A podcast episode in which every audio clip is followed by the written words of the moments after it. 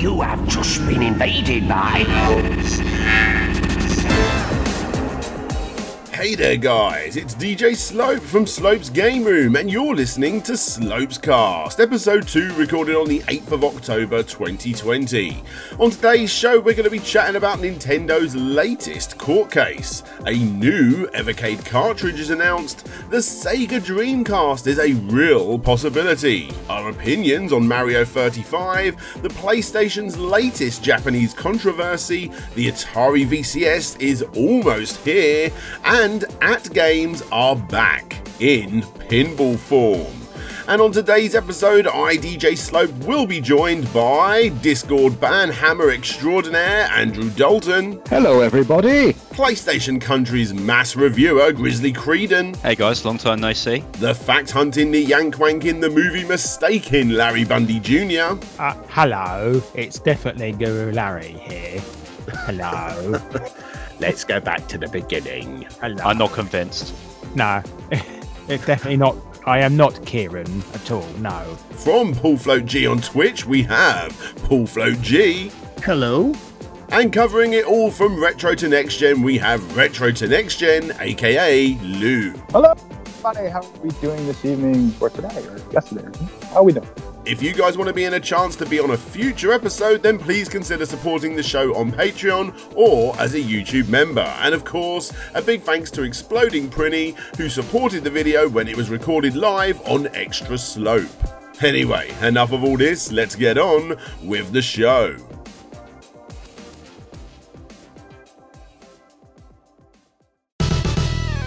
So, we're going to get right into topic number one. Yes, here we go. Topic number one we have a mother and her child are suing Nintendo over. Joy-Con drift. um, who here has a Switch and has, has had issues with the Joy-Con drift? I. I Yep. have definitely had it. Um, usually they they start to give away. I would say anywhere between three to five months, uh, depending on how often you play. It's absolutely maddening. So, Nintendo not addressing this head on the way that they probably should have at the, be- the beginning of this debacle. This Mhm. is not a surprise at all. What is this? Their third lawsuit uh, over this particular issue?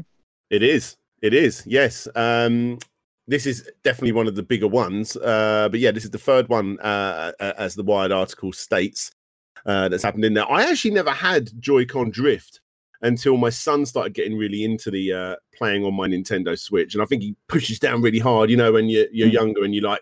When you want to go left, you hold you you like you hammer the left button and you like your whole body twists and all that sort of stuff. But uh I'm now starting to get Joy-Con drift. I've never ever had good uh, connection with my Joy-Cons though to the actual Switch itself.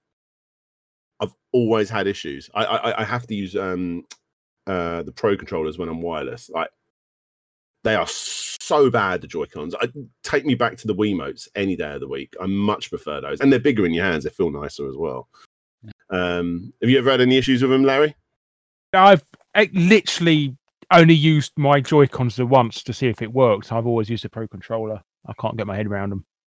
Yeah, you've got quite big hands, haven't you? I suppose. Yes. Yeah. so I um, like people with big hands. Big gloves. Yes. That's right.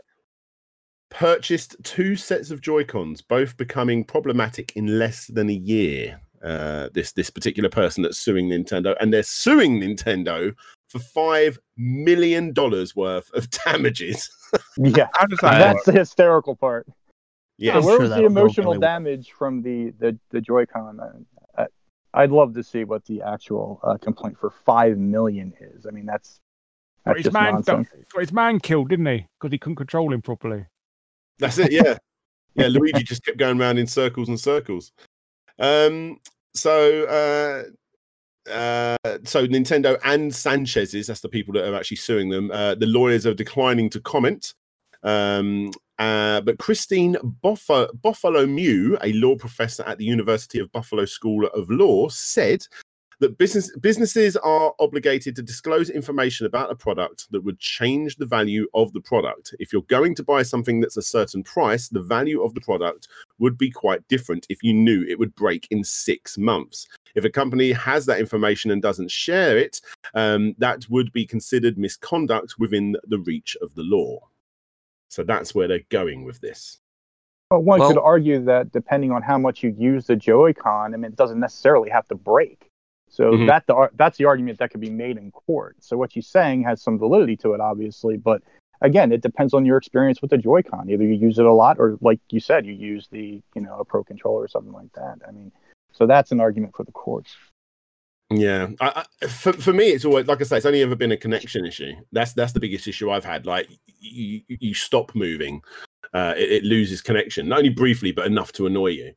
Um, that's the, the issues that I've had. Uh, but only very recently I've started getting Joy-Con drift. Um, but again, I think it's because my son likes to really hammer down that that left and right mouse button. Well, Cool. I've got to say, I'm pretty lucky. I've I've had a launch Nintendo Switch. Um, Mhm. I've used the Joy Cons a few times. I take it out on the road every now and then, particularly when I go over to China. Um, and then I use the the Pro controller when I'm at home. Um, but one thing I've noticed is that it's not just Nintendo having this issue. A lot of um, a lot of the manufacturers, whether it be Microsoft, PlayStation, or any of the other like third party controller manufacturers, they seem joystick drift just seems to be rife at the moment, and I don't really understand why. Because even back in the N64 days, it wasn't this prevalent. So it leads I- me to I- believe I've that. that with when I got when I got my first Xbox One, I had a brand new uh, controller out of the box, and the left Mhm. drifted as soon as it came out of the box. Yeah, yeah, I've, I've never had good good uh, good good. My, my, my, all my Xbox controllers have always played about, except for my newest one. But yeah, yeah, it's not good.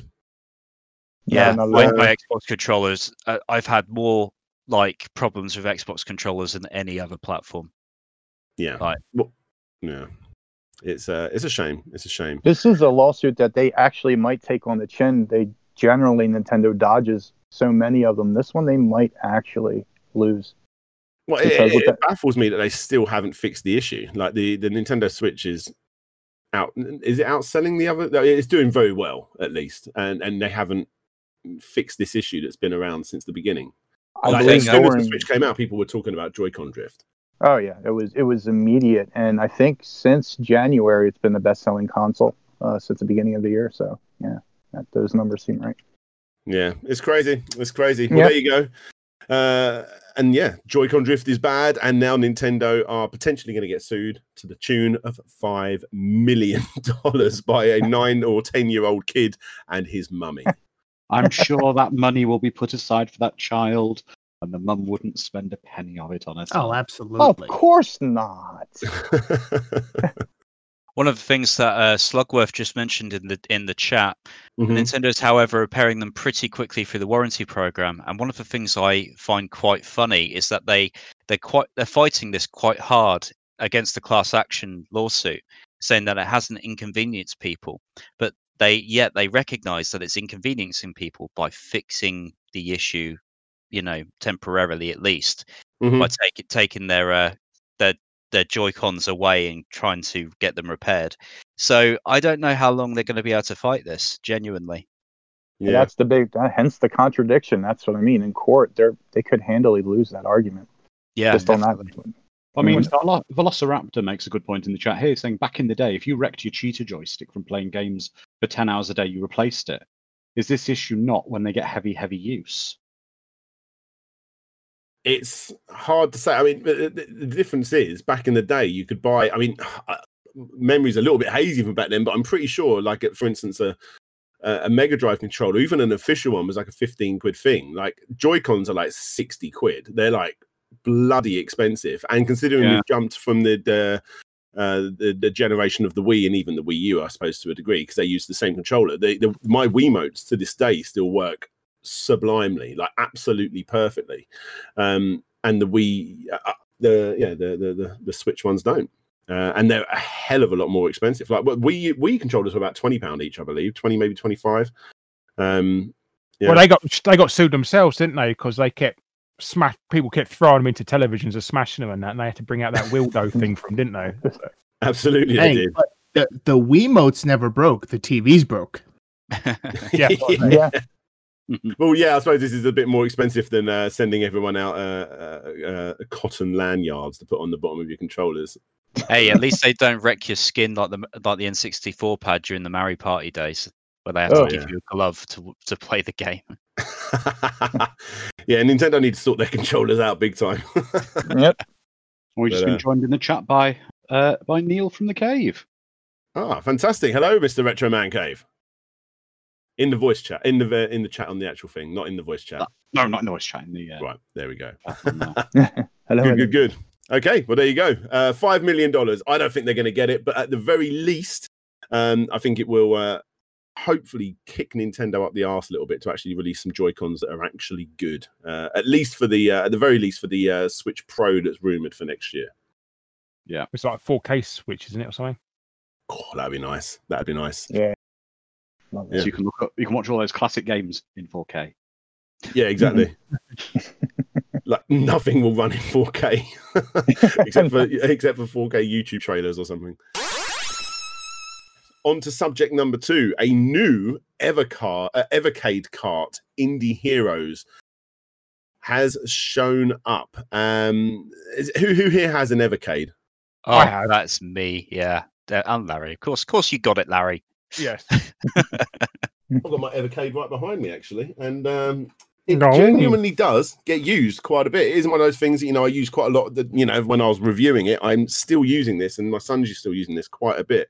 Interplay is getting used a lot. Uh, I'm looking forward to to, to smashing out um, Tanglewood and Xeno Crisis um, when they finally get those, and obviously the Dizzy collection, which is coming around the corner, which is uh, pretty awesome. I do like my Evercade. What, what what's everyone's opinions on the Evercade?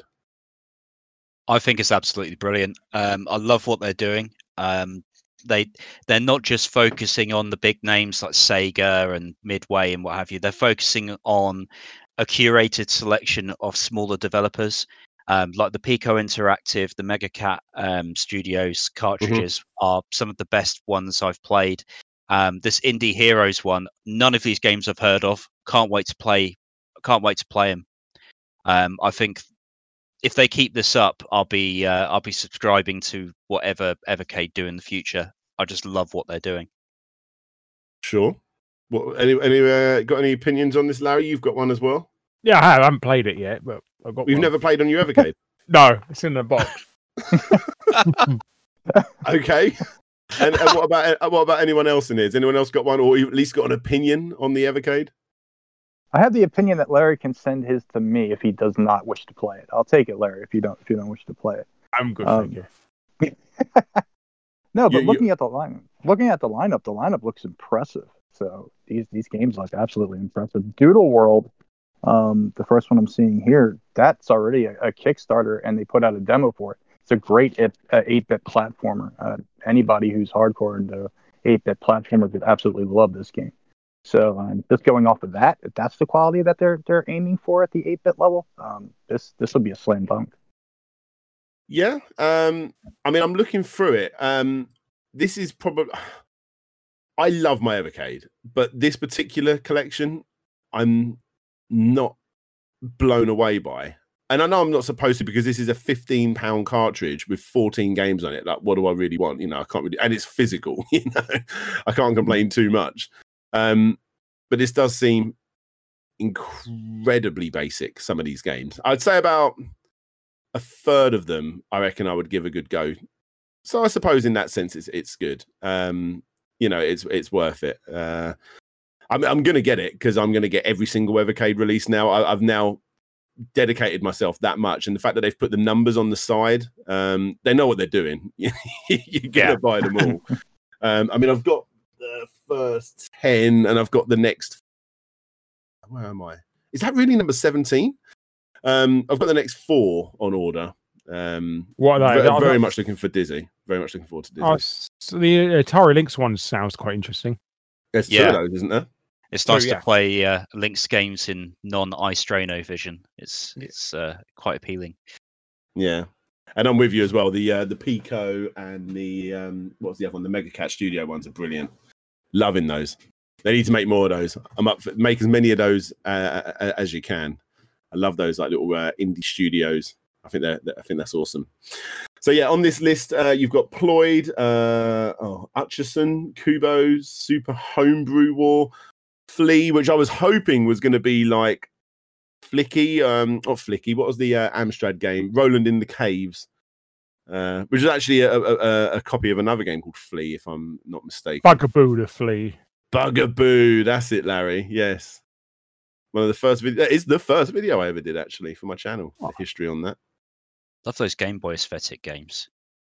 Yeah, you know what? The more I'm looking at this, the more I'm actually, you know what? I, I can get down to this. I can't get down to this. There's a couple that, like, for instance, Kubo, that it looks like it was made on one of those, like, make it yourself, Yeah, you know, Game engine maker. things. game maker things. Yeah, Yeah, yeah.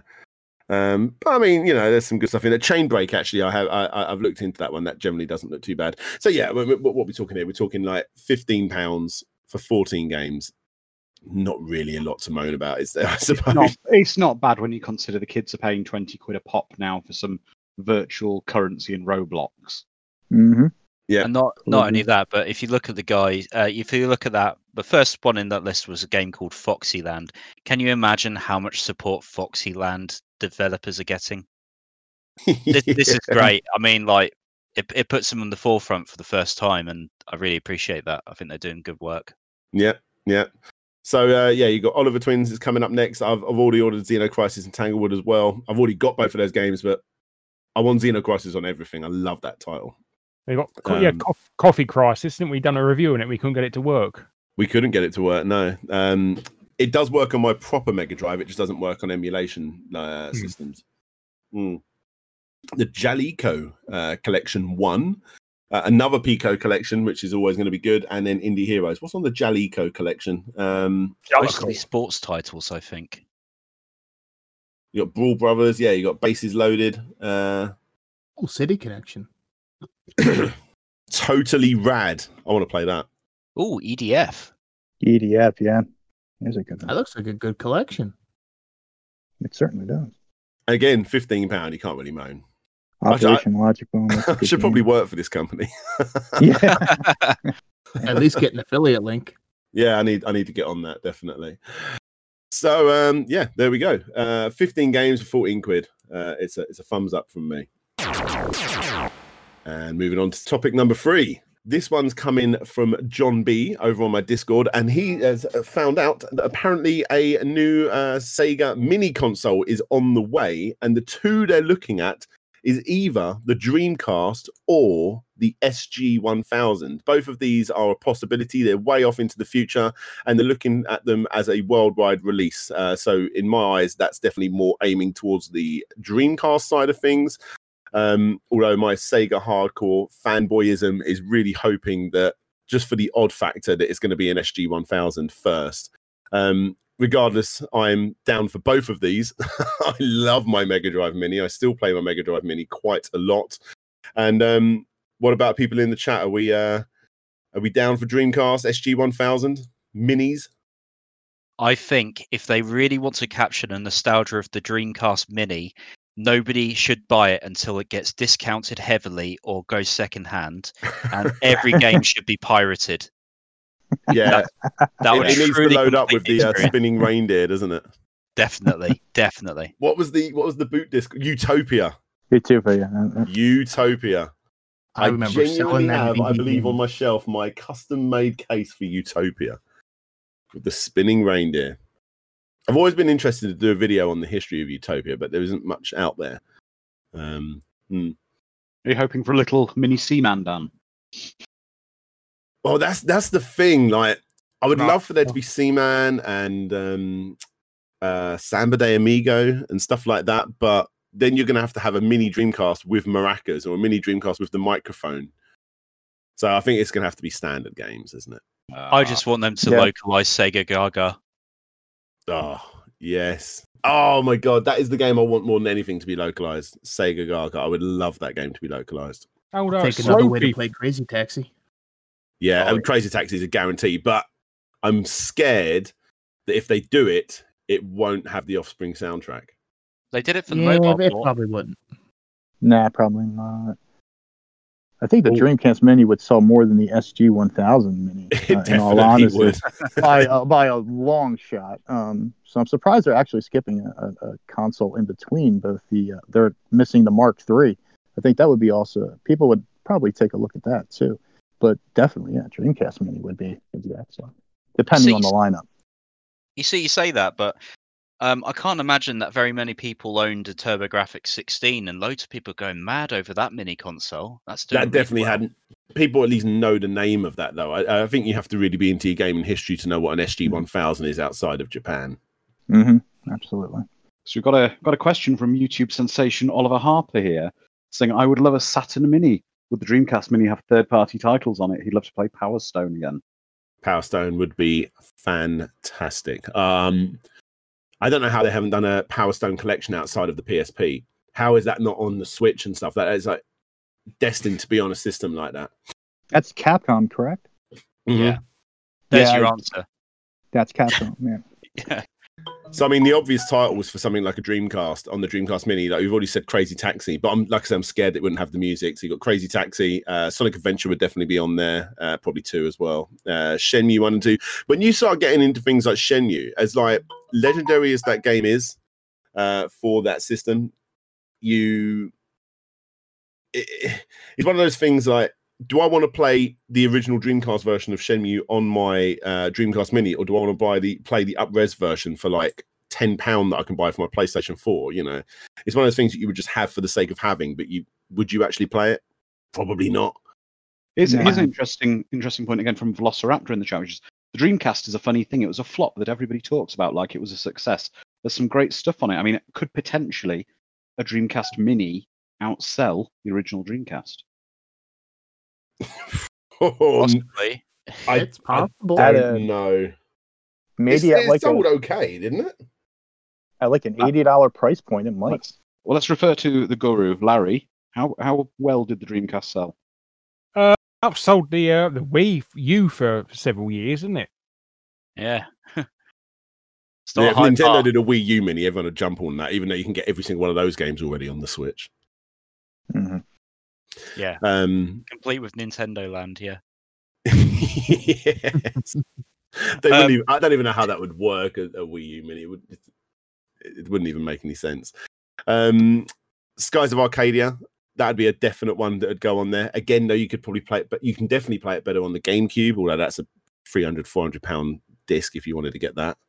Uh, Soul Calibur. That would. That's a definite for me. That was a game I had from the beginning. Loves that game. I spent so long in that game. That's probably the game I've spent the, the fighting game I've spent more time in than any other game. Yeah, the, the Um, only thing that puts me off is there wouldn't be a new version of Rival Schools for it because apparently that franchise is dead, never to have a new new game or a re-release. You love rival schools. I bloody love Rival Schools. one of one of the things that gets me is how much do people think this is going to cost? Because an emulator uh, or, or an Android device that can run a Dreamcast emulator will cost you at least 150 pounds, and we're talking like a GP2X here, so something with a beefy enough chip. But on the flip side, if it can emulate Dreamcast, then presumably if you crack it wide open, it can emulate quite a lot more. So I think there is an argument here that it could sell better than the original Dreamcast based on that alone, because it's a attractive looking shell, officially licensed, and it can do so much more than your PlayStation Mini or SNES Mini. I mean, if if that's true, I mean, I I, I thought like you could run Dreamcast emulators pretty well on Raspberry Pis. Mm. Thereabouts, it's not full speed. Oh, really? Okay. But um, Again, Oliver makes a comment here. He's sure you'd see all the key titles such as Virtua Fighter 3, Sega Rally 2, Daytona USA, Jet Set Mhm. Radio, Sonic Adventures. You're going to see it's, it would be, a, I imagine, be much like the uh, like the other minis, etc. We've seen where you get the low hanging fruit to a lot of the titles of the. Hey kids, who remembers that? There, Sonic the Hedgehog. Well, it's on here. You know, it, it- they're always going to pick the, the greatest hits stuff for the bulk of the library. Uh, Sega for do mostly, it's surprising though. When you look back on the Mega Drive Mini, there was a lot of games that like, wow, how isn't Revenge of Shinobi on there? I mean, obviously Sonic Three had the whole legal thing, but like, how isn't um, uh, uh, Sonic Three and Knuckles not on that system? Uh, you know, how isn't um, the original Streets of Rage not on that system? you know, there, there was a lot of obvious ones. I think you would be surprised uh, what isn't on there, but you know some stinkers are going to get through because they're, for instance, Sonic. So, for instance, Sonic Shuffle would probably make it over something like Soul Calibur, unfortunately.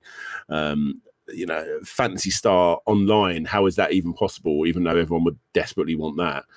Um, You're definitely I getting mean- virtual tennis and soccer. Oh Yeah. yeah, but they're both really good. I'm not a big football like gaming fan at all, but Virtual Striker was so good. You get Space And Jam like- like Live I'll- on there. in the chat right now, you know, maybe 20 titles because the thing to keep in mind is, you know, I think the Dreamcast Dreamcast was GD-ROM, I think, which I Mhm. believe held around a gigabyte roughly on the disc. Uh, less than 700, but yeah. Oh, okay. So, but either way, you're you're looking at, you know, um, I mean, obviously storage has come down in price, so they could do it if they wanted to, but you know, in order to keep things cost effective, they'd probably limit it to maybe 32 gigs of of uh, ROM total, which would mm-hmm. then limit to maybe like 20 games plus having room for the over the OS overhead and all that. So, Yeah. The okay, let's, let's, to- let's frame it like this, guys. So let's say this is all going to happen as we're saying now. If everyone could pick on the co- on this and in the chat one game you'd like on that system, one game, what would it be? And that's a Soul question. I'm staying with Calibur. Crazy Taxi. Crazy Taxi. That, that's that's the one I'm toying with. It's just so damn much fun.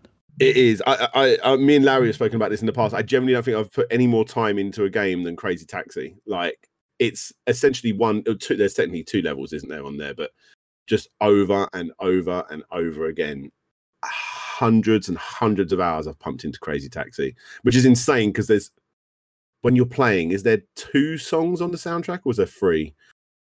Like Free. over yeah. and over again Right. for hundreds and hundreds of hours and then there's one extra song by bad religion in the uh in the credits But hey, the more the the more the track repeated, that's the better you were doing. oh yeah absolutely when I, when I actually saw offspring live there was people with crazy taxi t-shirts on that made me that made me smile What Um, about what about you, Grizzly? What about you, Larry? What would you pick as your your one game if you pick one game to go on it? Uh, Soul Calibur. Okay, it's Larry. good I think they should do something cool like what they released uh, Tetris finally on the Mega Drive Mini. I reckon they should bring out uh, that plane game they banned Ooh, because the Propeller 911. Arena, yeah. Yeah. Arena yes Do something like that. Hmm. i think the dreamcast mini would have to be the first mini that had online support because if i can't play ChuChu Rocket online you know See, That would you know, that probably raise the cost immediately, and that would Yeah, 'cause probably. they'd, they'd have to create the back end infrastructure for all Yeah. that. so we're See, talking. I, I think people would buy it though. I mean, if they got it to about 100, 120 ish at a push, I don't think Mm. people would go more than that. But I think you could possibly get it out for 120. Well, I reckon if they do online capability, they should have a store where you could buy more games for it. Yeah, that'd be a good idea. That would make sense. that'd But then again, is it almost fantastic is it almost like going back into the Sega hardware world? It See, becomes that's a, the it, thing. The, it becomes a full ecosystem then, doesn't it? Mhm. the the hardware itself doesn't cost that much anymore. It's it's not like a, a traditional console. I mean, Sega could release something equivalent to an Ouya, make it run Dreamcast as its top benchmark, and then everything retro just supports through that. It's Yeah. very they're very capable of doing it. I'm I'm pretty sure if Sega released a console, two hundred pounds with expandable game library, um, and online play, I think people would lap it up. I genuinely, I think they would. I think they Just would. like Adam Corwood says, House of the Dead. If the gun worked on modern TVs, go look after this at the Retro Man Cave channel. Uh, called the Sinden light gun. He's done a video on this. Someone is developing, well, has Mhm. developed a light gun that works on modern TVs. Yeah, It's gonna be saw used- that. That And they're going to use that technology on future uh, one up arcades as well, the gun ones. Oh, nice. But the One Up Arcades are dead in the UK. They don't like to give any YouTubers free Oh, One they're Up Arcades wankers, in the aren't UK. They're wankers over it. I wouldn't go that far, Larry, but yeah, sure. I would. You would. So a lot of talk here, obviously, about the uh, the Dreamcast Mini. Is there any interest in this room except for me for wanting an SG One Thousand? Yeah, I'll probably Well, do it. nobody's nobody's I'd really buy heard of it. it really. The, the, All the it- thing, I mean, all it is is a, all it is is bloody MSX games anyway. yeah, the, it's really hard. It's like one of those things. If they did a um Why like for instance, if you went up a little bit and went to the Master System Mini, um, the thing with the Master System Mini, there are some good games on the Master System, like some very very good games, like NES competitors, in my opinion. But a lot of people know the Master System for uh demakes of Mega Drive games, so like a shitty version of Altered Beast and a shitty version of Streets of Rage. Well, actually, to be fair, Streets of Rage one wasn't too bad, but it, it- there's just so many of those types of games. The same with the Game Gear uh, as well. So many games. It- the Mega Drive was so powerful for Sega that a lot of the games for the Master System and stuff were just crappy versions of games you could get. You could play better on the Mega Drive. Um, at least for the most part, they're they're they're nearly as good as the arcade on the Mega Drive. Uh, you know, with things like Altered Beast and Golden Axe and what have you. Uh, but with the uh, SG 1000, if you start looking at games like Congo Bongo, um, what else is there? Uh, Pitfall I have that on 2, Sega Ninja, Flicky, they're all not as good as the arcade or the Master System version. Wonder Boy. Was that on the SG 1000? Yeah, it's terrible. Is it? I don't think there's enough nostalgia in the West for the SG 1000 to make even the slightest It- of dents uh, console wise. It came out in Australia. Yes. I think there is a PAL version, isn't there, as well? Yeah. Like, it, it was quite big. In, Yeah. Not big, but I think it had a bit more of a presence in France. Yeah, it would just SG 1000. completely, completely bomb. I mean, for, for curiosity's sake, I'd love to own one uh, of, Yeah. of the minis, but it just probably would, would not move the needle at all. So Dreamcast would would obviously do so much better for them. Absolutely. I looked up and it was um there's 42 games and 29 cards for the SG 1000. Uh, my cards they're called, aren't they? So Yes. I, I, I think they would have to put every single game on there. And in that Yeah. sense, it's quite appealing to me. but I, again, Yeah. I I'm do think if they did the mini SG 1000 and it had the cards, though, I think due to the weirdness and cuteness of the cards Mhm. now, people would just be obsessed with collecting the cards, irrespective Yeah. of the games. Yeah. Oh yeah, that would be. Well, they actually did point. make cartridges for the uh, Mega Drive Mini that were literally just tiny bits of plastic with a sticker on. And I'll hold my hand up. I was looking for them like no one's business because the only way you can get them is either by paying for this stupidly expensive um, uh, collector's set for the Mega Drive Mini. It was in the hundreds, crazy amounts of money, um, uh, which sold out very quickly, or by going to Japan and going into those capsule machines. And they're about five or each uh, to the equivalent. Uh, and it was like literally, I've got one of them because it came with my Mega CD attachment, which again is just plastic. It doesn't do anything. Um, uh, but yeah, they, they, they made loads of them. One for one for every single game on the actual Mega Drive Mini. That's insane. I didn't know they did that. But uh, yeah, I, I wish I got those. Yeah, Moving over to topic number three here the Mario 35th review. What's everyone's opinion on Mario 35? Super Mario Bros. 35. Have you played it, Larry? No, I haven't. I've a bit tight on getting a subscription, but I, I'm disappointed. They bloody uh, DMCA that Mario Royale game. It's absolutely brilliant, and they've got it this sort of half-assed version of it instead. I don't think I don't know of this. Tell me, tell me about the Mario Battle Royale game. Well, somebody made a Mario Royale game, fan game, and Nintendo DMCA'd it, and it's brilliant. Basically, it's everybody playing the same level of Mario at the same time, and you can screw people over by kicking a tur- turtle shell and stuff like that into them and killing them like that. So it plays just like Mario 35 by the sounds of it, then. No, but yeah, everybody's on the same screen as you, not just tiny screens. Oh, on the wow. Yeah, So it's gonna be like Mario meets Fall Guys. yeah. Except sounds that you can you can kill people with uh, like the turtle shells and stuff like that by hitting them, and they bounce off and they'll kill, kill the people if they run in front of them and stuff like that. And also, you can kill people who get an invincibility star as well, things like that. How how recently was this? About a year, two years ago. See, they is one of those things. It's very easy just to say, "Oh, fuck Nintendo." And don't be wrong, I wish I knew about that because I definitely would have played it. But at the Yeah, same time, it, yeah. looking at it from a business point of view, if you're if you know you're going to be releasing Mario 35, if I was Nintendo, I probably would take them down as well. I don't want to be that Yeah. guy, but it makes sense, doesn't it? Well, I, from wonder, I do wonder if they got the idea from him and to do it. Oh yeah, absolutely. That's a good also chance. was like, uh, another Metroid 2 remake. They took that down, didn't they? And they re- and then they released it on the. But do you think they got the idea from them, or they just did it? I th- I think that was in development. That one. Yeah, But Yeah, I think what happens with a lot of that is uh, like if something gets taken down, it's almost like it's a hint, like oh, Nintendo DMCA this up. guess we know in a year or two what's going to be coming out from them. but then again, right. somebody done a fully 3D remake of Chrono Trigger, and that nothing ever happened to that. Yeah, it's one of those tough ones. It's like when Sega uh, went against uh, Streets of Rage remake. At the same time, for people that don't know, Streets of Rage remake is exactly what it sounds like. Someone made a fan-created version of Streets of Rage, uh, the original trilogy of Streets of Rage games, and then a final version which had like all of them together. It was a, a fantastic way of playing Streets of Rage. Um, uh, the original Streets of Rage games of like all of the characters from all of the games. It was it was really impressive. But at the same time, Sega were releasing uh, Streets of Rage uh, for iOS devices, which is obviously you know not a very good way to play the games at all. But obviously, if you go searching for it, you're going to find people talking about Streets of Rage remakes. So obviously, Sega took that down. Now, at the same time, you got the, the, the, Sonic hacking contest at the end of the year. You know, they they got Christian Whitehead in for Sonic um, to make Sonic Mania.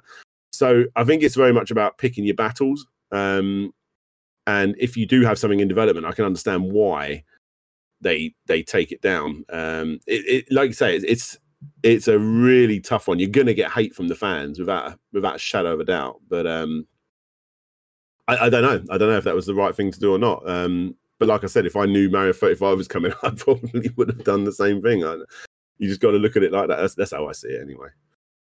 Hmm. It's But anyway, sad go on. fact they, they have to do these DMCA takedowns. Um, they're very protective of their IP for that reason, um, because you know their their properties are getting to that age now where you could be talking about like you know copyrights trademarks expiring. Uh, disney went through this recently and i know the laws changed in terms of copyright. So Mhm. if it's in use um, Is that why they did the little live action films in yeah yeah that's that's right. Um i mean that is something to do with the It was reason why they, they did the Wizard of Oz one, though, isn't it? yeah i mean who was asking for dumbo honestly? Um but they did it because it renewed their trademark and they were able to keep hold of their merchandising rights and what have you so well that's my Well, theory and that's anyway. how all the shitty X Men movies came to be from Fox because if they didn't keep making them, the rights would have reverted. Oh, That's it's right, yeah. fantastic! Most Fantastic. famous Four one you're also getting the Mario film too. So Sorry, as, as I- Larry's saying, the most famous one is the uh, unreleased Roger Corman Fantastic Four movie. Mm. Oh, I've Hmm. seen that movie, and oh my god, do I regret every minute I spent watching it. It's still better than the Josh Trank one. Josh Trank one. Um, I, I, I will say it's quite uh, quite telling that Mickey Mouse really should be in the public domain by now. If it wasn't for Disney and all of the big companies fighting against copyright uh, copyright laws and how they used to work, Mhm. um, a- anybody would be able to make a Mickey Mouse cartoon. So uh, yeah, it's it's all part of that game essentially.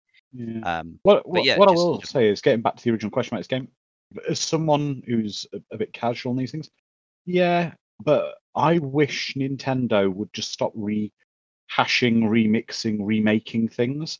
I want another. When I was a kid, when Mario 3 came out, when Mario World came out, I want another Mario with costumes and completely. As in the proper classic 2D game.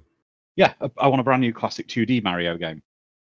It's That's what I would tough like. because when you play Mario Maker, Mario Maker 2, like I don't see the reason for them to ever make one now because they're so experimental with those those courses now um that like I don't know how even I don't I don't think Nintendo could possibly ever do them better now that you've got that obsessive hardcore Mario fans out there that are making these absurdly clever levels to the point where they could just completely rip um anything that even the Nintendo could make themselves. Like I, I think if Nintendo went out and made a new Mario uh, game, it wouldn't be as good as the games that some people make on Mario Maker now. That's what happened with WarioWare as well, wasn't it? In the end, Yeah, they go, "I'll just make your own games." yeah, yeah, exactly. And they um and the, best they can do is made like a, a either a remix or a, a compilation. That's actually how they did ended it, didn't they? WarioWare Gold. Yeah, It was a compilation of all all of them, and and, and they done it with Mario Party. They did a compilation of those games, um, the best Mario Party games. Yeah, so um, I don't know what else they can do now with 2D Mario games. I really don't. Maybe that's I'm why that you surprised haven't seen a Zelda one, Zelda Maker. Mario Kart where you can make your own tracks. That'd be quite good. Mhm. Yeah. yeah, it would be. Yeah, good. that would be good. that was a feature they tried to stick in the uh, DD version of F Zero, wasn't it?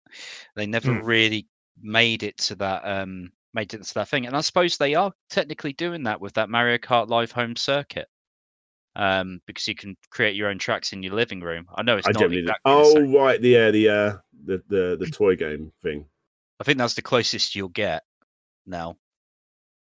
I don't want to be the Sega fanboy, but Sega did that first. Uh, they did an arcade at the top of a, a Japanese um, uh, arcade where you could basically, yeah, you, you, you control little remote control cars with cameras on them, uh, and I think you use like uh, modified Daytona um, uh, cabinets to actually control them. Uh, a little bit Oh. more excessive than the uh, uh, the Switch and little remote control things. Uh, I'd like to get them. Bloody expensive though. Very very If, expensive. uh, if They're Nintendo, ninety nine pounds. if Nintendo was smart, they would team up with someone like Google and almost use the technology in Microsoft Flight Sim to do it, where you could almost have street races based on Google mapping data or something. Mhm. That'd be cool. Uh, Gizmondo did that, didn't they, with that sort of GTA game they made? You use Okay. Google Maps and you have to sort of control a gang territory on your certain area, stop other people from going near it. Don't That's know. cool. Oh, Yeah. cool. I mean, like use Google Street View kind of data, so you'd be driving around. You could like, I don't know, you could say as a family, uh, plot the route to Granny's house, and then four of you have a Mario Kart race on the roads there or something. I did get Yeah, asked that's cool. By a company uh, going back to the whole Google Maps thing. I, we've totally gone off topic now. Um, uh, yeah, I got asked by this company to to, to, to wanted wanted to sponsor me to basically look at their mobile game, which was like a essentially a monopoly, but you use Google Maps and you basically own properties in real life, uh, and then you, obviously when other players go near you, they have to pay you rent and all that sort of stuff. And it, it works like Monopoly. It wasn't official, but it was like that. Eh, The only problem with it was it only really worked in major landmarks, so I had to like literally go to London. Uh, and there was like one thing in Kent that I could use. I think it was like Leeds Castle or something where I'm from. So it was like useless for me, and I obviously turned it down. But like that would be a cool idea. I like Monopoly. Um, more people need to do that sort of stuff. I suppose it's like Pokemon Go, isn't it as well? Oh, Yeah. Pac Man, Google done Pac Man, didn't they, using Google Earth once? They did. They did. I remember that. That was that was a fun five minutes. They you make Pac Man run around your street, and that's it. yeah. That's the end of that. It was like, yeah. Speaking to the game itself, I mean, uh, as uh, Stormkeeper said in the chat, it, it's pretty much uh, like Tetris 99. Now, since it's like limited, since we know it's going to be pulled, I believe in March. Uh, I bet you they're probably going to go to like a 9.99. You know, get some DLC. It's no longer going to be free, and Mhm. they're probably going to start to add maybe stuff from I don't know Super Mario 2, Super Mario 3, and keep this train rolling with this. So it's free for now, but once we hit March and it's no longer free, or if they, I don't think they're going to completely remove it if it's successful. But yeah, I, I, I really find think it that's very bizarre. yeah. like- I don't, I don't think they're going to completely pull it. I It would think be they're to. so weird if they completely pulled it. Yeah, I think this is uh, again like just like they did with Tetris 99. They're just going to keep hitting you with another ten dollars, ten dollars to keep adding to it, and then you'll get into the tournaments and, and events like uh, Tetris 99, and to, to keep people engaged. But are you going to be engaged that long to keep playing these levels over and over and over again? It d- depends on your on your fandom really, and you know, Yeah. your, your constitution. You know when it comes to these to these particular uh, uh, levels, but. You see, Um, I am someone that would buy, uh, and I have done buy NES Remix uh, physically. You know, if, if I was able to get the- get hold of this physically or whatever, I will. I, I- even digitally, I would buy this game. Um, Yeah. There's not a lot to it. I would like them to add, like like with Mario Maker, I would like them to add more uh different Mario worlds. You know, like the the, the SNES Mario's and Mario Three, like you say, Mario Two. Well, Mario 2, yeah. I, uh, Mario Yeah, I mean, 2's, I've got a bit love hate like for. Lost I, I quite Levels. like it. Yeah, Well, I- technically, I- this is Lost Levels, isn't it? It's the same. Oh, yeah, because obviously there would be the different levels, of course. Yes. Okay. Right. Yeah. So I, I, I really think it'll just be more DLC. I, I just think they want to see if enough people jump on, play it, and then just go ahead and release it as a ten dollar, you know, and keep it going. It's, just, it's know, a they- smart play. They've done stuff like this before. I mean, for one of the Zelda anniversaries, they released Four Swords on the DSi, if I remember rightly. Um, and that was a very limited time window. That's the only way to get that game. Um, but then they pulled it straight away afterwards. Now, I don't think that the demand's going to be as high as uh, you know Mario 35, but I don't know. They've they, they've got a habit of doing this, and it's a real strange play on their part. They try to Mhm. make gaming into a bit of an event, don't they? Yeah, yeah, yeah. Absolutely. They they are the the most the, the, Eve, such an incredibly sensible company, and at the same time, such a stupid company. like, you see how how bad Sega were at like. I, I, oh, you always compare Sega and Nintendo, but look how bad Sega were with what they had as their mini consoles back in the day of you know the AtGames and all that sort of stuff. Until Nintendo just come along and done it so right, um, like brilliantly with the NES Mini and the SNES Mini that you know it made the competition wake up and do it properly themselves. Uh, but then they just they did it in limited quantities, and they they loads and loads of really weird stuff like this. They everything they do, they do brilliantly, but at the same time, in a really weird way that just infuriates you in a typical Nintendo fashion. It's it's so odd. It's so odd. this Um, feels like part of the bigger puzzle. Like you're doing a limited with uh with All Stars. Now you're going to do a limited with this, and you're doing a limited with the Game and Watch. Everything is going to be limited up until March. Then what comes at March? It just feels like they're setting us up for something. yeah, So- I, I really on, hope that that's the case. Well, I'm hoping they're going to suddenly leak Mario uh, Galaxy 2 onto the disc or something. It's going to be a time Yeah. thing. Well, it's uh, Zelda's 35th next year, so I reckon that's Yeah. what we're getting. Um, Well, there's already from- been like the Mario's 25th. We got Sword, bloody, yeah. We got Skyward Sword for the 25th. So and then um, and then I reckon they'll do like a Zelda All Stars type thing with Majora's Mask, Oc- Ocarina of Time, and maybe Twilight Princess and something like that. But They they um did that as a um uh, was it like a pre-order purchase or something for the GameCube? Um, Yep. that's right. Yeah, Yeah, Mhm. I had that. Sold that So- way too early. I, I mean, got mine with a Mario Kart disc. It was a really weird double disc. Um, but yeah, it had Majora's Mask and the first two NES games as well. There we go. There we go. So in in review then, uh, what, what do we think of Mario 35? I mean, it's a free game currently. Uh, I say free if it wasn't for Nintendo's. You have to pay for Nintendo's online subscription, but do we like it? Sorry. I'd, I'd imagine so if I played it. I It's- like it. I really like it. It's. uh, I think now they've opened it up and they can do so much with this battle royale thing they're doing. I think you So know. what- Well, I could do that with Zelda, couldn't I? Have Zelda uh, random dungeon rooms. Oh, without a doubt, without a doubt, I think it would be brilliant. Like it could, it could potentially, it would be my favorite Zelda because that's the main thing I like to play the dungeons. Like well, a you know that roguelike already Zelda. exists. You can Go already do randomized Zelda games. There you go. Yeah. through through ROMs. Yeah. Um, as as as for the question, I I think it's uniquely Nintendo for better or worse. Um, I do like the concept. I love Tetris 99, and this looks like another version of it. Um, I just wish they'd commit and actually, you know, release the game and just let people play it. I yeah. mean, Yeah. This this is a reason to own Nintendo Switch Online. Just make it an exclusive game for that platform, you know, forever. And uh, I reckon people will still stick to it because it looks fun. As, as Velociraptor was saying, battle royale, everything, everything is turning into a battle royale game. It is, uh, and that's why I like this though, because where everyone is just like any any game with a gun, oh, we're going to make it battle royale as well. They're doing it with things like Tetris and Mario, which is so weird, uh, but at the same time brilliant because it's so different than what you know the, the- everyone else is doing. So I, I I like it. I just um I want more of it now. I, like I want them to do it with Zelda. I want them to do it with F Zero, Mario Kart. Um, get get all your properties open. I'd like Why to not? Twisted Metal Battle Royale. Uh, Yeah, I'll F be up for Zero. Battle Royale Yeah, for me, that'd be please. pretty- That'd be good. Oh, I had a blast with Twisted Metal back in them PlayStation days. Yes.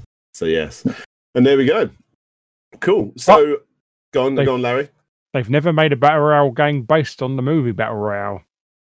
No, they haven't. Ah, good point. Moving over to our next topic, the PlayStation 5. It's change is changing its button layout in Japan.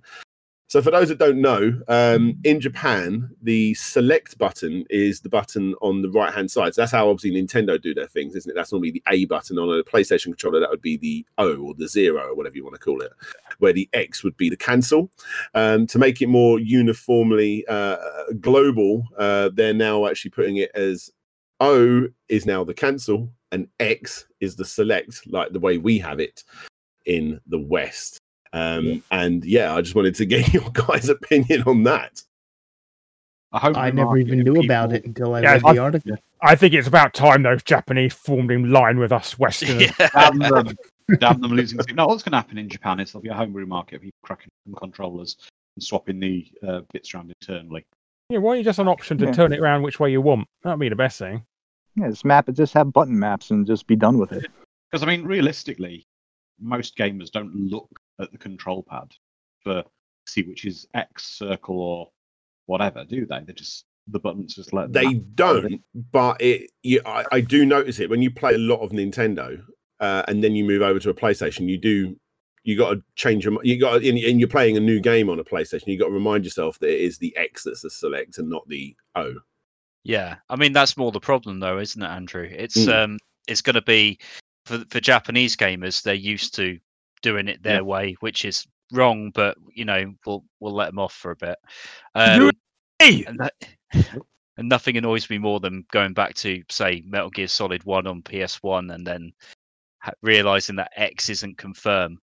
But you know that's just what they're used to, and Yeah. it's very Mhm. strange that they would change that after so many years. Well, like I say, it's to make it a, a global un, uniform uniformity, uniformity, global uniformity. They're putting it as to make it easier on developers, so they don't have to change it all up. Um, I do have a couple of import games for my PlayStation, uh, and it, yeah, it's, it's weird what you got? to move over. What you got? Uh, Uncharted games for the PlayStation Three. I had those in the Oh, past. okay. Um, what else have I had? Uh, a couple of the old what I can't remember what they're called now, but the Miku game, Mi- Mika games, um, like dancing type games for PlayStation. Yeah, Yeah. So there you go. Oh, and I've got um, uh, what's that? Outer World, not Outer Worlds. I've got another game for the PlayStation Four. I can't remember what it is. Really, really popular game as well. Never mind. But yeah, it's a, it's a strange one. Um, culturally, apparently, this is what's written in the article. Culturally, uh, there is a long-standing explanation for this difference. In Japan, the circle or maru means okay or correct.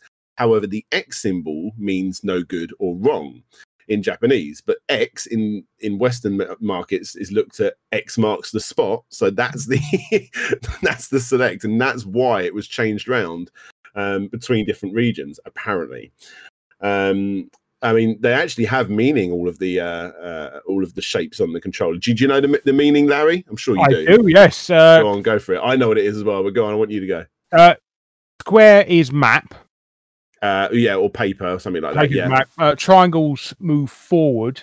I that's like think. point of view, isn't it? Yeah, point of view. And Yeah. uh, circle and X are yes and no. yes and no there you go there you go so yeah it's it's really bizarre um as- i, I find it really bizarre when you when like i say when you import games from japan for your playstation because it's been for all, all four generations and they are around the wrong way but um i can't see it being more than an hour's work to change those around for a developer Yeah. you know I mean?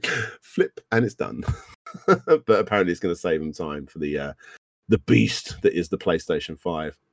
And the most um, interesting part of the article is when they um when you see what the what, what people are saying um, Yeah, the- the in Japan they're, they're absolutely hysterical and again it'll take it'll take uh, all but a couple of minutes if they want to swap things out but um, this isn't going to completely like trash the PS5 in Japan but yeah that, Well, I can see why know. people aren't happy with it I mean You they never know. sold out in 10 minutes uh, on uh, Yeah, Amazon in Japan People In could be Japan? Sen- in Japan, people can be sensitive about these these kind of That's- things. very true you mhm. know? Oh yeah, they're they're just as uh, virulent as we are in the Mhm. West. You know that they will troll, they will fight companies when they disagree. I mean, that's one of the reasons why Microsoft has had such a hard time. I mean, we could find that. Hopefully not. This could turn a lot of the Japanese audience off the PlayStation Five because it's Mhm. just they're being disrespected in their home country. Microsoft are happy. Finally, we got a leg in. Um, some of these comments. What a pain in the ass. Mhm. Um, one less reason to buy the PlayStation Five. This really confuses Japanese people. yep, trash. Uh, I'm totally gonna screw this up. Uh, and then you got more positive. I'll get used to this in five minutes. Um, yeah, that's it. Like, normally, when you get it man the wrong way, you push the wrong button once or twice at a push when you first load up the game. Like, and normally at the at the, the title menu, you know, and that's it. And you're oh, okay, that's that sorted. Well, I always Um, thought the X button's easy to get to with your thumb, isn't it? You don't have to stretch it as far. Um, Us lazy Westerners. I, I, I don't know. I mean, I think with that our fat fingers and fat thumbs. well, it's, it's closer to the D-pad as well. The X button than the circle one. To more disdain, uh, more disdain on Japan from fucking Sony. Someone wrote. I wonder how they feel about having to use the shoulder buttons to confirm games on the Switch. That must have been horrible for them. It's all right. Oh. Dave. Velociraptor makes a good point, and we're going to make. we- I'll take you up on this, mate. We're going to be millionaires. We're going to ship Tippex to Japan. And get the controllers with Tippex. Mickey Dolenz' mum invented Tippex, didn't she? No, it was Mike. Don't Mike Oh, him. it was, Okay. it was Mike Nesmith. Yeah. The, the thing it. is, right though, this this this change will only really affect things like visual novels and menus, right? Because it's just yes and no. Yeah, it's So gonna say it- Probably why to Japan go are so upset. They love their visual Mm. novels. The the only the only like like in game, say if you're playing Devil May Cry X's jump, it doesn't change from region to region. It doesn't suddenly become circles. So I really don't Yeah, understand why this can't be done on some sort of system level with just a bit of software. And I'd be very surprised if that didn't get changed within the next few months. Mhm. Yeah, there's no reason why controller mappings. It, I mean, it's, it's present in lots of operating systems. There's no reason why controller mappings can't be decided at the operating system level by Sony, and then it just carry. Then the developers just plug into whatever the operating system says. Yeah. Yeah. Well, one person says he's not buying PlayStation anymore. This is hard to get my head around. Why not just move the buttons? That is the worst solution to this. changing the uh, changing the location of the buttons. All you need Yes. is an option in the menus which way round you want it. Yep. Then they should make that a global thing. Yeah. And then Oh, job done. My Job God, done. I don't know. In my Off case, map, I it's always only adapt. traitors! You know, like if I'm playing, if I fire up my PS4, my Xbox, or whatever, you know, it's like mentally, I just automatically adapt to what's accept, what's cancel. I've never had to, you know, like, you know, even uh changing up between the A, B, and the X, Y, where Nintendo and, you know, Microsoft tend to be reversed every now and again. It just, in, you know, in my mind, my fingers just find the right button. I never have to think about it. Oh, is it like that? Is it? I'm just reading more of these comments. This is discrimination. This is a bullshit console. The PS5 is made by a foreign company? Question mark. Um, yeah, it, it's just this is so good. Uh, I've been waiting for this. Stop fucking around. It's just things, and then right at the end, things will be okay. We'll be okay. Well, PlayStation 4 was uh, an American developed console, wasn't Japanese. Uh, Mark Cerny made it, didn't he? Worked on it. He did. He did. what a legend he was. Zen. back from uh, it worked on Sonic the Hedgehog 2, arguably one of the greatest games ever made, and also some of the most popular consoles of all time, PlayStation 2 upwards. Did he work on PlayStation 1 as well? Uh, he worked Crash Bandicoot. Right, Mhm. right. But Oh, yeah, think uh, Spyro maybe as well.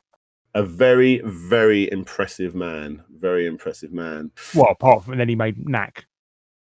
Well, I've is never wah, played wah. Knack. Knack's always interested me, and I've just it's on my to-do list one day to play Knack finally. Knack is the stereotypical launch game that you only buy because there's fuck all else to play. Right. But Have you got one of those ready for the PlayStation 5?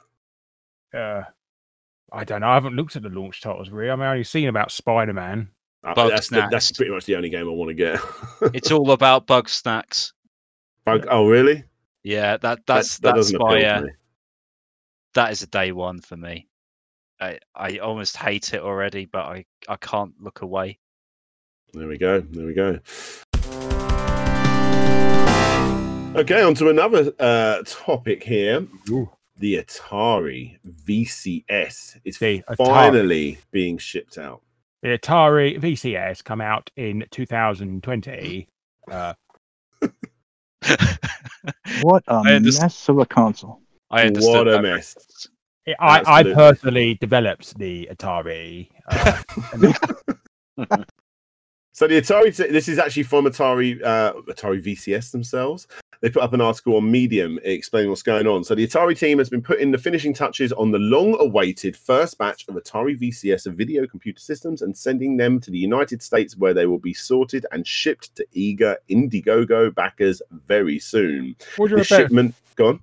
But when you bet somebody opens them, it's going to have one of those knockoff Raspberry Pis inside. That's what it's going to be. far off that, is it? Let's be honest. Uh, this shipment includes the one-time only Indiegogo exclusive Atari VCS 800 collector's edition model, inspired by and designed as a homage to the original Atari 2600. There will be only uh, there will only be 6,000 numbered and authenticated versions of this model. Presented here for the first time are assembly line photos of the actual Atari VCS 800's collector's edition units, the other scenes from the factory earlier this month, including pallets of Atari VCS units prepped and ready to ship to the US for distribution. We hope you enjoy the photos, the Atari VCS team. And um, yeah, there'll be links down below if you're read, watching this on or listening to this on uh, Spotify or other podcast services.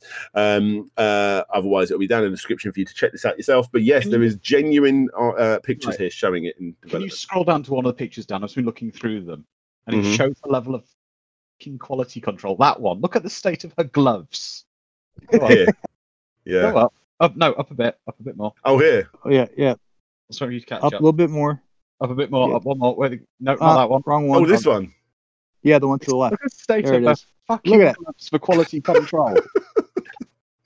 Fingerless gloves. They are Things are going to go off without a hitch, shit. guys. You know that. Yeah. Do you know what gets me about this? Um, The exclusive, the exclusive one of covered in coronavirus for all our Yep. the, the- the thing that gets me is that no one's wearing an electromagnetic uh, s- uh, strap, which is very common in Chinese factories that deal with circuit boards. Yeah. It's to stop the, of course, static electricity. Grounded. going Yeah, in- ground you. Yeah. Well, says no, they Oliver might have one around the style gloves. It's a it's like a Victorian workhouse in there making these things. You have They absolutely have- no idea have how ankle- true that is. Yeah. if you look at one of the pictures, it looks like they've connected um, jumper cables to the bloody things to get them going. Get it started up. It's like they're making them in a Playsta- meat You need a. PlayStation 5 to like uh, working boot plan. start it, Yeah, kickstart if you go up a bit more, Dan, there's a picture of ones, and it literally got these big cables all. I know, I'm sure. There, look, there's red. Oh, I see what they're doing there. Yeah, they're they're powering it up before they plug wire everything together to make sure the motherboard. That's are the okay. oh hell screen. This thing's about to blow up. That's what that is. Yeah. So here's something quite interesting. Um, it, it, it blows my mind. There's still so little around the Atari VCS. I mean, maybe someone can tell me if there's actually some exclusive games coming out for this thing. I mean, I, I know I always run to the exclusive games, and technically, even the Xbox Series X doesn't have exclusive games on launch. Um, but this Atari VCS is obviously heavily underpowered against the um, you know any even current gen systems let alone what's coming out but this has taken so long to come out that it's now coming out just after the Xbox Series S. Now, the Xbox, the reason why I've chosen that particular console is you can pick up an Xbox Series X S for 300, um, which is, uh, let me think about this. I think it's 40 or 50 pound more than buying an Atari VCS, but the Atari VCS doesn't even come with a controller. You got to buy that separately. So if you wanted an Atari VCS with a controller, you're actually spending more on an Atari VCS than the next generation, the low end of the next generation of systems. It's obnoxious. Baffles me. I've got to be honest. I'm going to use one word, I think, to describe this whole fucking project. Ooh, yeah. Yeah. It's it's just trying to be its own thing Mhm. in a place where it doesn't need to exist. Yeah. The at least- Ouya, at least on its launch though, uh, on the lead up to its launch, it, when it finally came out and it was it was delays and stuff, it was bad. But on the in the lead up, it had promise. This I don't know what it's got going for it. I know it's got Antstream on it, and I like Antstream, but you can get Antstream on a Fire TV stick. Yeah. I Um, think and at least uh, what Tommy Tommy Tallarico's doing with the Amico, uh, at least that's got loads of original games with it. yeah, I'm really excited for the Amico. Yeah. I've got one of them on order. And me, I've- Have you got an Atari on order, Larry? no, no, Uh, you know, I've I'm never- surprised. You never- normally buy everything. no, I didn't trust this bloke. This bloke done an Atari Watch once and just scammed everybody. Oh, I did. remember that. Yeah.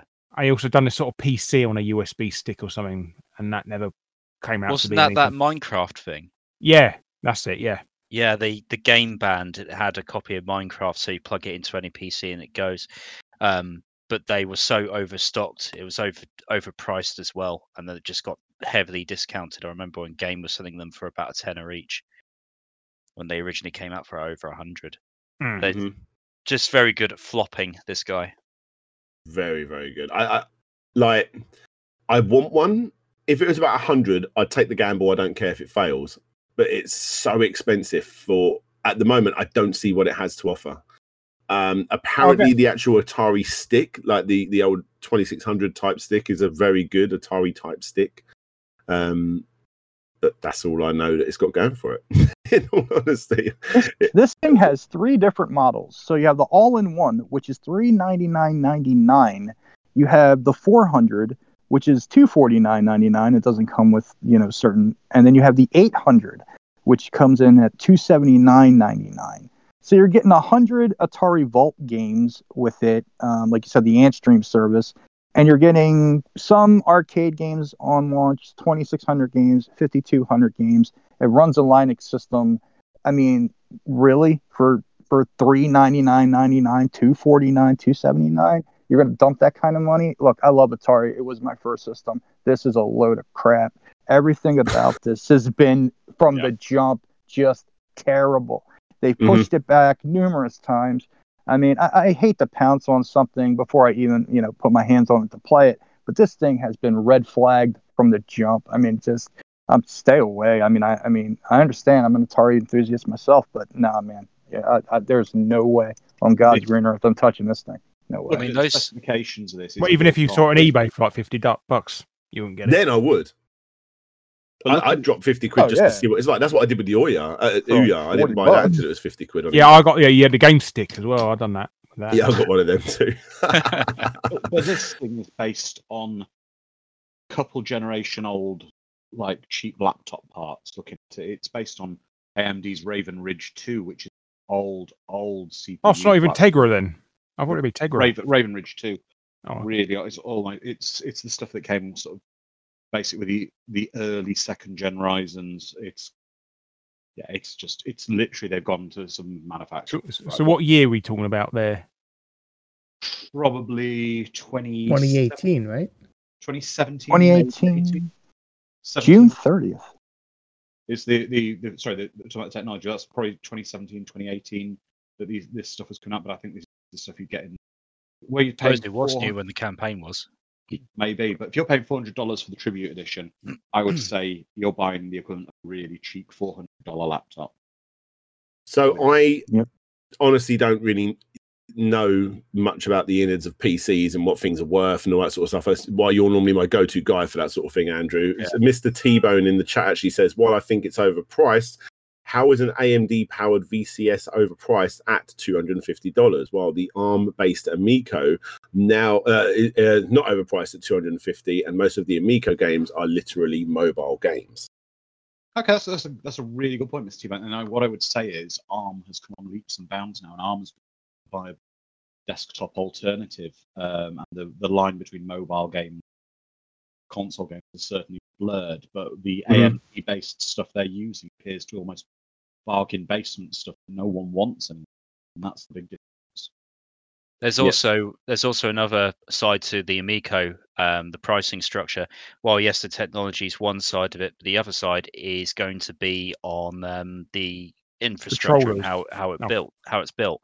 Every Amico game is going to be exclusive to that console, and it's it's curated to be a, like a family selection, and that takes a lot more than putting ROMs on a on a USB or SD card, which is As essentially what VCS is. And and you also get two controllers with the Amico as well, don't you? And they got television screens in them built in. Yeah, yeah, yeah, little mini LED things And or the whatever they are. I'm just comparing the specs on here, and also if you look at it, the Amico has RFID, it has wireless contact charging. This is all stuff that VCS. Doesn't. Well, it doesn't come with a controller. No, but it's not got wireless charging. It's That's what I'm saying. That the Amico comes with Yeah. two controllers, but the Atari VCS at 250 doesn't even come with one.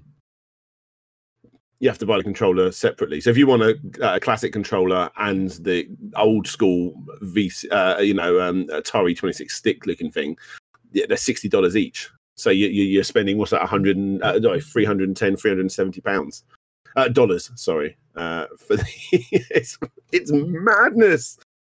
Um, yeah, uh, or uh, as this article does show, um, you could just buy the Atari Flashback um, uh, uh, collections, which I've always found weird because apparently they work better on the PlayStation 4 Pro, and that's something they promote on the back of the box. I don't know how the Atari 2600 flashback collections work better on a PS4 Pro compared to a PS4, but apparently it's a feature they like to sell on the oh. back of the box. Next time you see one in a game store or whatever, look on the back, enhanced by PlayStation 4 Pro.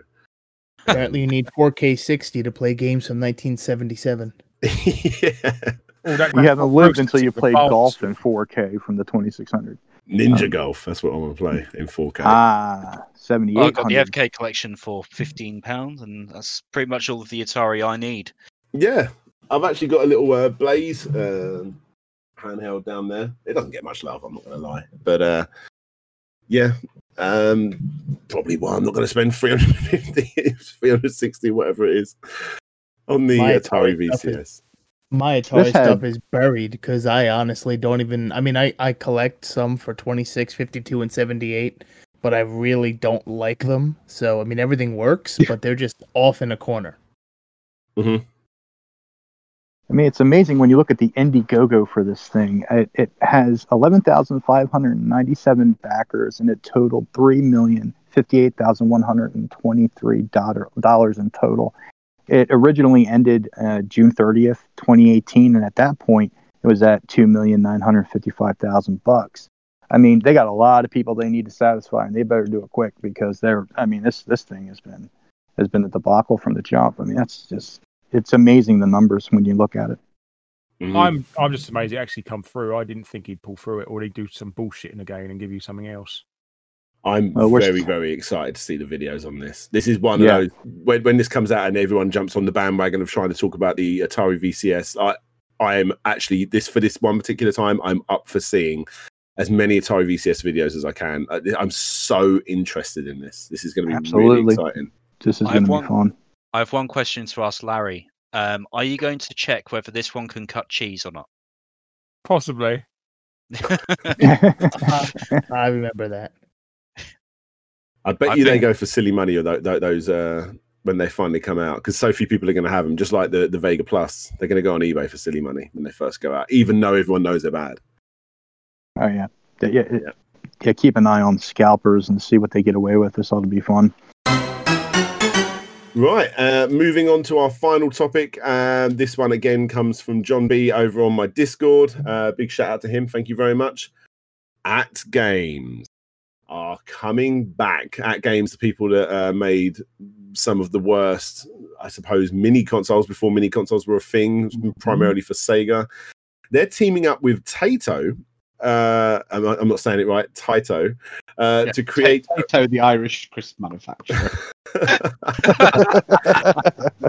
to create original virtual pinball tables based on legendary classic arcade video game properties. Now, I my, my pinball knowledge isn't right up there. I know a bit about that, but I'm pretty sure that there are no Taito based pinball arcade machines, uh, or not not a significant number of them at least. Um, No. this is no, very is bizarre. Like, why have they not gone and got the properties to actually make proper um, pinball machines, uh, uh, virtual pinball machines? You know, like the Addams family or whatever. I mean, maybe not that particular one, but at least you know, go and Well, it's, it's bizarre. Here's a question: Aren't AT Games or AtGames aren't they Brazilian?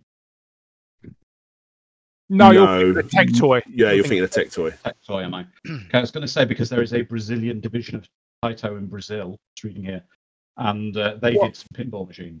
Well, Taito's owned by Square Enix now. Ah, okay.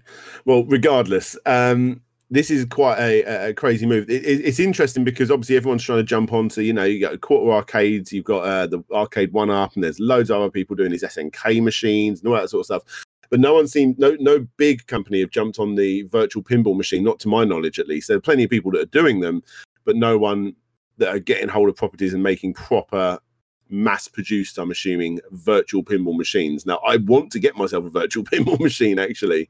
Um, depending on what these like, I don't really care how badly they emulate, as long as I can just use them as the base to, to put my own stuff in there. This, this I- actually may be of interest to me. But I'd like to see one not that's good. got that. I'd like to see one with that sort of faked 3D effect like the 3DS Yeah. has got. That would quite quite good. I mean, well, I've, then, I've actually played a, a virtual pinball machine as in one that was basically a flat screen Mhm. panel, and I don't like them. I'll be honest. I don't like it. No, I don't like it. Don't I want one. don't. I don't like them because there's an analog aspect of classic pinball machines mm. about where you can feel the ball hitting things inside. Tactile Yeah, feedback. it's tac- yeah, tactile feedback when you're playing the games and the, the you know and the flippers, you feel them click, etc. I don't. I'm, I'm sure they'll sell for some, but it, it's missing what makes pinball pinball for me. You could technically emulate all of that though with with haptics. Yeah. It's I'm surprised nobody's really like Oh, I think there are people, already out there who've done it. There's Yeah, even people yeah, they've I, I've done it, seen. yeah. I've seen some virtual pinball machines where you can actually Mhm. put connect sensors in the front, so when you move left and right, the machine moves with it, so it gives a bit of a 3D effect. Um, There's some insanely impressive stuff out there with virtual pinball machines. I think I would like to get one, uh, but I'm talking like a proper size one, and I'm guessing these guys are going to go down more of the quarter arcade route, where they're going to be mini tabletop based virtual. Larry, will- Larry will remember this. Do you remember that awful Tony pinball toy? Yes. Well, they had two, didn't they? They had a cheap one and an expensive one. They had And it was crap. Pinball doesn't scale down. yeah, Yeah. I mean, like AtGames very much are based in the you know consumer uh, items built built for a cost. But I will say, in their defense, and I don't normally do this because I I absolutely hate AtGames for what they did to that Mega Drive and the flashback systems. Mhm. but the um they did an arcade machine in the states called the legends arcade cab it's had Mhm. like a range of different control methods it had like an Antstream type um streaming service where you can stream games and from what i've seen it's pretty solid Right. yeah. Um, nostalgia reviews him quite a bit. He talks about it on his channel. If you know him. i'm, I'm At not Games, a leader in interactive entertainment products, today announced that classic Taito arcade properties will be featured in new virtual pinball tables for the AtGames Legends arcade family of products. So, as you said there, the uh, Legends arcade family there of products running on the Legends arcade platform. The Taito arcade properties that will be developed into exciting new original virtual pinball tables exclusively for play on Legends arcade platforms uh, products like the Legends Ultimate, Legends Gamer, and Legends Pinball include Arkanoid, Bubble Bobble, Elevator Action. Elevator Action Pinball does sound fucking awesome. I, I want to play that. Um, uh, Chack and uh, Chack and Pop, Darius, Frontline, Operation Wolf, Rainbow Island. I'm up for that. Uh, Rastan Saga, Space Invaders, The Legend of Kage, and Zookeeper. Cargo. game. Operation Wolf. Uh, Space Invaders has already been a, a pinball game. That much I know. I Um, suppose no puzzle bubble pinball game. That'd be quite obvious. uh, the thing the thing about virtual pinball machines is there is a lag uh, uh, situation with them that you know you just can't you just can't get around it no matter what you do. Um, that's that's the biggest thing with with these. However, I I want one not from this particular company. However, AtGames is I, I don't have any interest at all. but I mean, I, I, again I again I hate to sound so sour about it, but I just don't trust the company itself. But the Mhm. lag, the lag on virtual machines. Are is they the company? noticeable. Are they the company who's doing those handheld Pac-Man machines, and they had the, the actual arcade games on it when they gave them out to review to YouTubers? And when it I come out- believe it's them, yes. And Um, came- yeah, that's right the they, NES did- they did a walmart exclusive with the arcade games and the rest were the nes versions yeah, but they they, they gave all the. YouTubers ones to review that had the arcade games on, so all misleading. They Yes. Yeah. hardcore scammy uh, business moves, whether it was done intentionally Yeah. or not. Like it's so badly done. Um, yeah, it, it was. I mean, no. I mean, price hey, if people point- review them and they they're good, then I don't know, maybe. But it- that's what sort of money would you expect something like this to be? At least two hundred. well, it's going to be quite a big screen for something like that, Yeah. isn't it? So it's going to be yeah. I reckon it's going to be like four or five. I mean that that, that new Neo Geo machine coming out that's five hundred dollars. Is it really? Mm.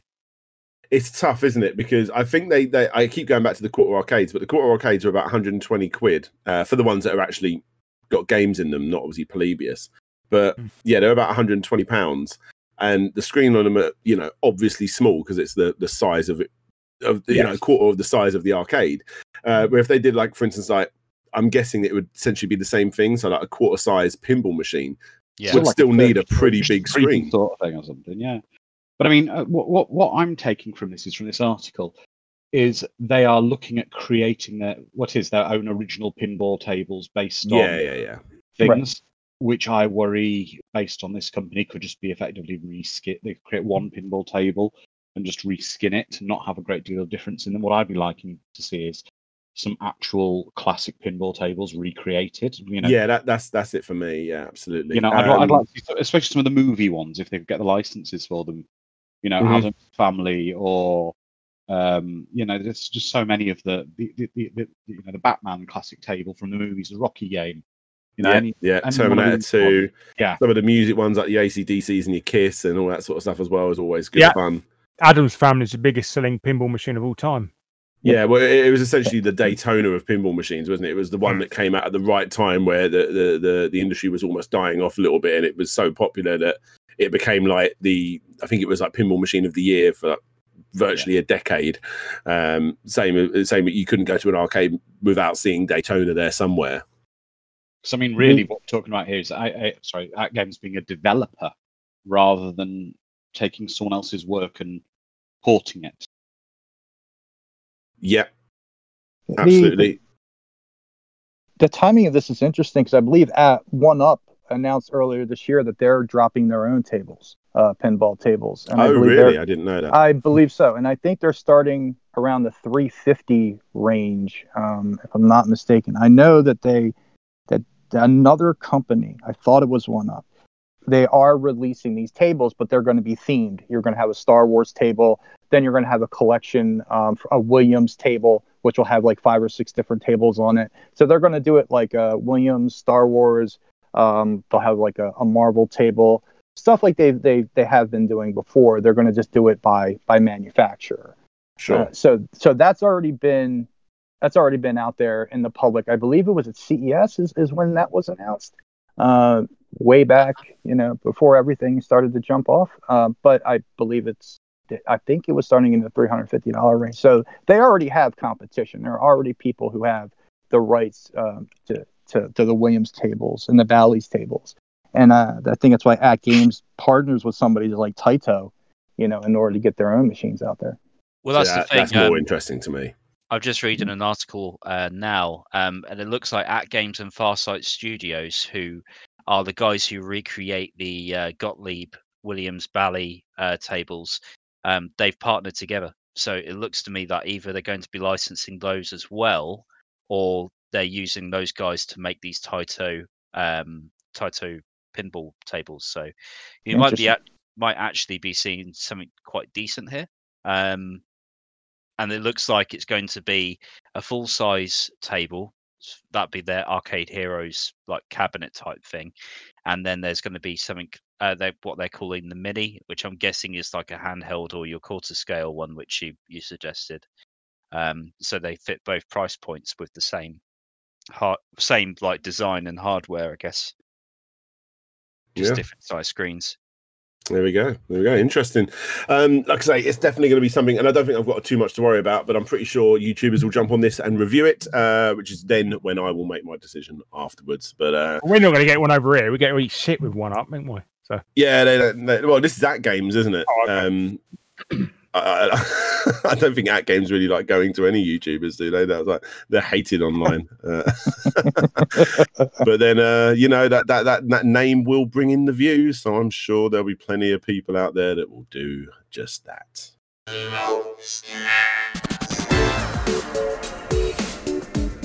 Thank you all for listening to Slopes Cast, recorded with Andrew Dalton, Grizzly Creedon, Larry Bundy Jr., Paul Float G, and Retro to Next Gen, aka Lou, on Extra Slope on the 8th of October 2020.